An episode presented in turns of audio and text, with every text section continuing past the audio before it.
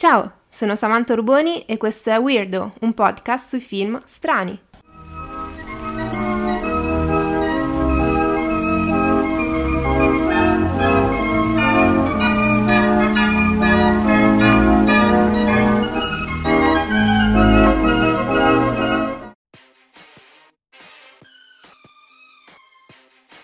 Ciao a tutti e a tutte, oggi vi parlo di Una donna promettente, Promising Young Woman, di Emerald Fennel, film del 2020.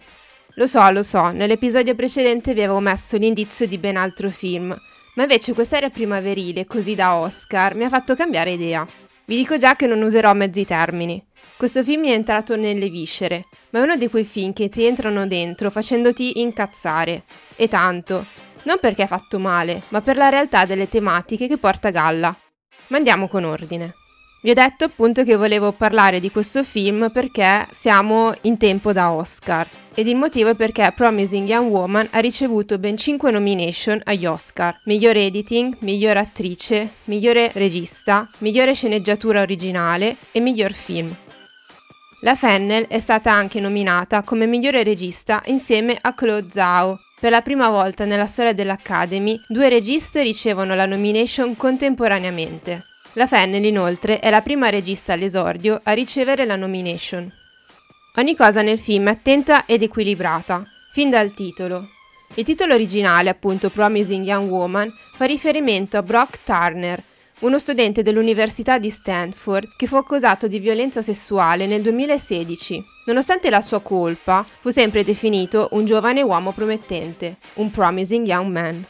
Per prepararsi alla parte, a Carrie Mulligan è stata inviata una playlist creata dalla regista stessa perché entrasse nel mood del film. In questa playlist la canzone Toxic di Britney Spears appariva ben due volte. La Fennel infatti è una grande fan di Britney Spears e considera questa canzone una delle migliori canzoni di tutti i tempi. Nel film, infatti, noterete che ha inserito in ogni scena il riconoscibilissimo tema dei violini striduli. In questo modo la Fennel vuole ribellarsi alla credenza che il pop femminile sia solo un guilty pleasure. La canzone diviene così parte integrante e imprescindibile del film. Inoltre, se notate, gli outfit usati da Carrie Mulligan nel film sono un chiaro riferimento agli outfit usati da Britney Spears durante la sua carriera musicale. È pazzesco come Emerald Fennel in un film effettivamente dedicato allo stupro non usi mai questa parola, così come il termine violenza sessuale. Promising Young Woman ha la forza e il coraggio di parlare di come vivono il mondo le donne, sempre attente e guardinghe a chi gli sta accanto, ma allo stesso tempo coraggiose, forti e piene di vita. Questo film è un vero gioiellino.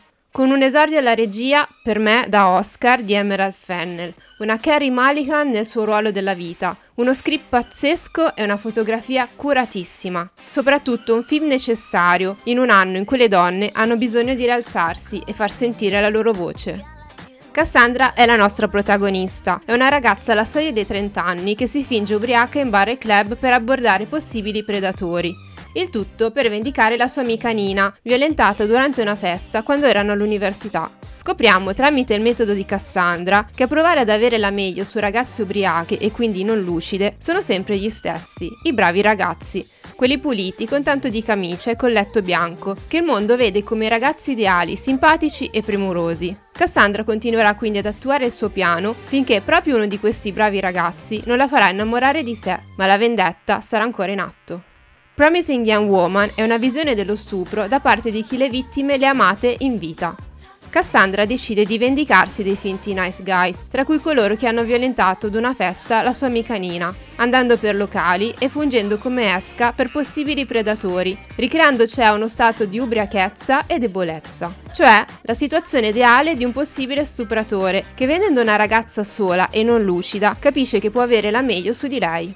E non è un pensiero che passa in testa solo alle persone che la società descrive come brutte e cattive, ma scopriamo, e sappiamo bene purtroppo dalle cronache e da quello che viviamo sulla nostra pelle, che anche e soprattutto dietro ai ragazzi carini e di bell'aspetto si c'era il predatore della peggior razza.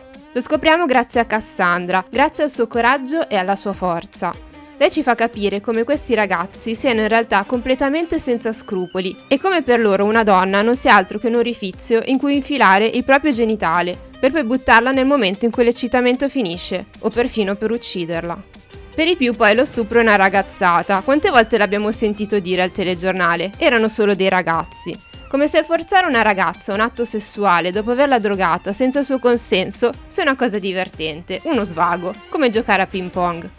Il consenso, questo sconosciuto, che se non lo dai sei frigida e se lo dai troppe volte sei una troia. Il consenso che dici no, ma in realtà dici sì, nonostante i no continuativi urlati dalle vittime. Le vittime, troppo spesso non credute, anzi rese al contrario perfino colpevoli dalle loro pari, dalle donne stesse, che giudicano e puntano il dito sulla libertà di un'altra donna.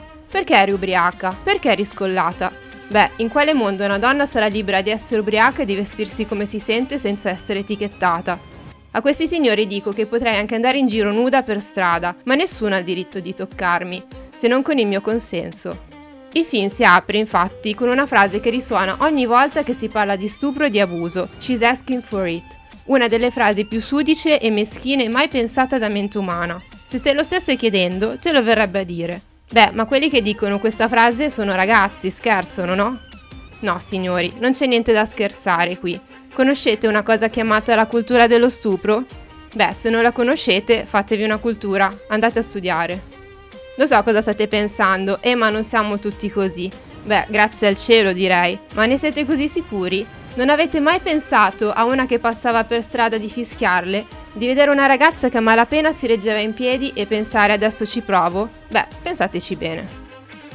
Ma torniamo alla nostra Cassandra. Appunto, Cassandra è un nome un po' particolare. Infatti deriva dal mito. È il nome della sacerdotessa di Troia che viene violentata da Iace di Locride, il quale per la sua miscredenza venne in seguito punito dagli dei. È una Cassandra che allo stesso modo abita in un mondo pastello, che fa pugni con i temi di cui il film tratta, donandoci un contrasto perfetto e restituendoci un mondo magico e fantastico in cui tutti crediamo di vivere, ma invece è solo frutto di una menzogna. Così nel film, dopo tutte queste vicissitudini che accadono a Cassandra sullo schermo, così come potrebbero accadere a chiunque purtroppo nella vita reale, l'unico modo per Cassandra di far capire che quella cosa lì è accaduta realmente è farlo accadere di nuovo. Ed è così che Cassandra si sacrifica per la causa, sapendo però che con il suo gesto giustizia finalmente sarà fatta.